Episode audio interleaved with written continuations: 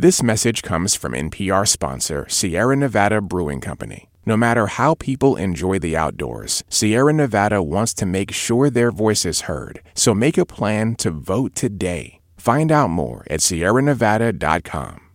I'm Bob Boilen with a quick programming note. Every week we've been publishing Tiny Desk concert videos to this live concert podcast.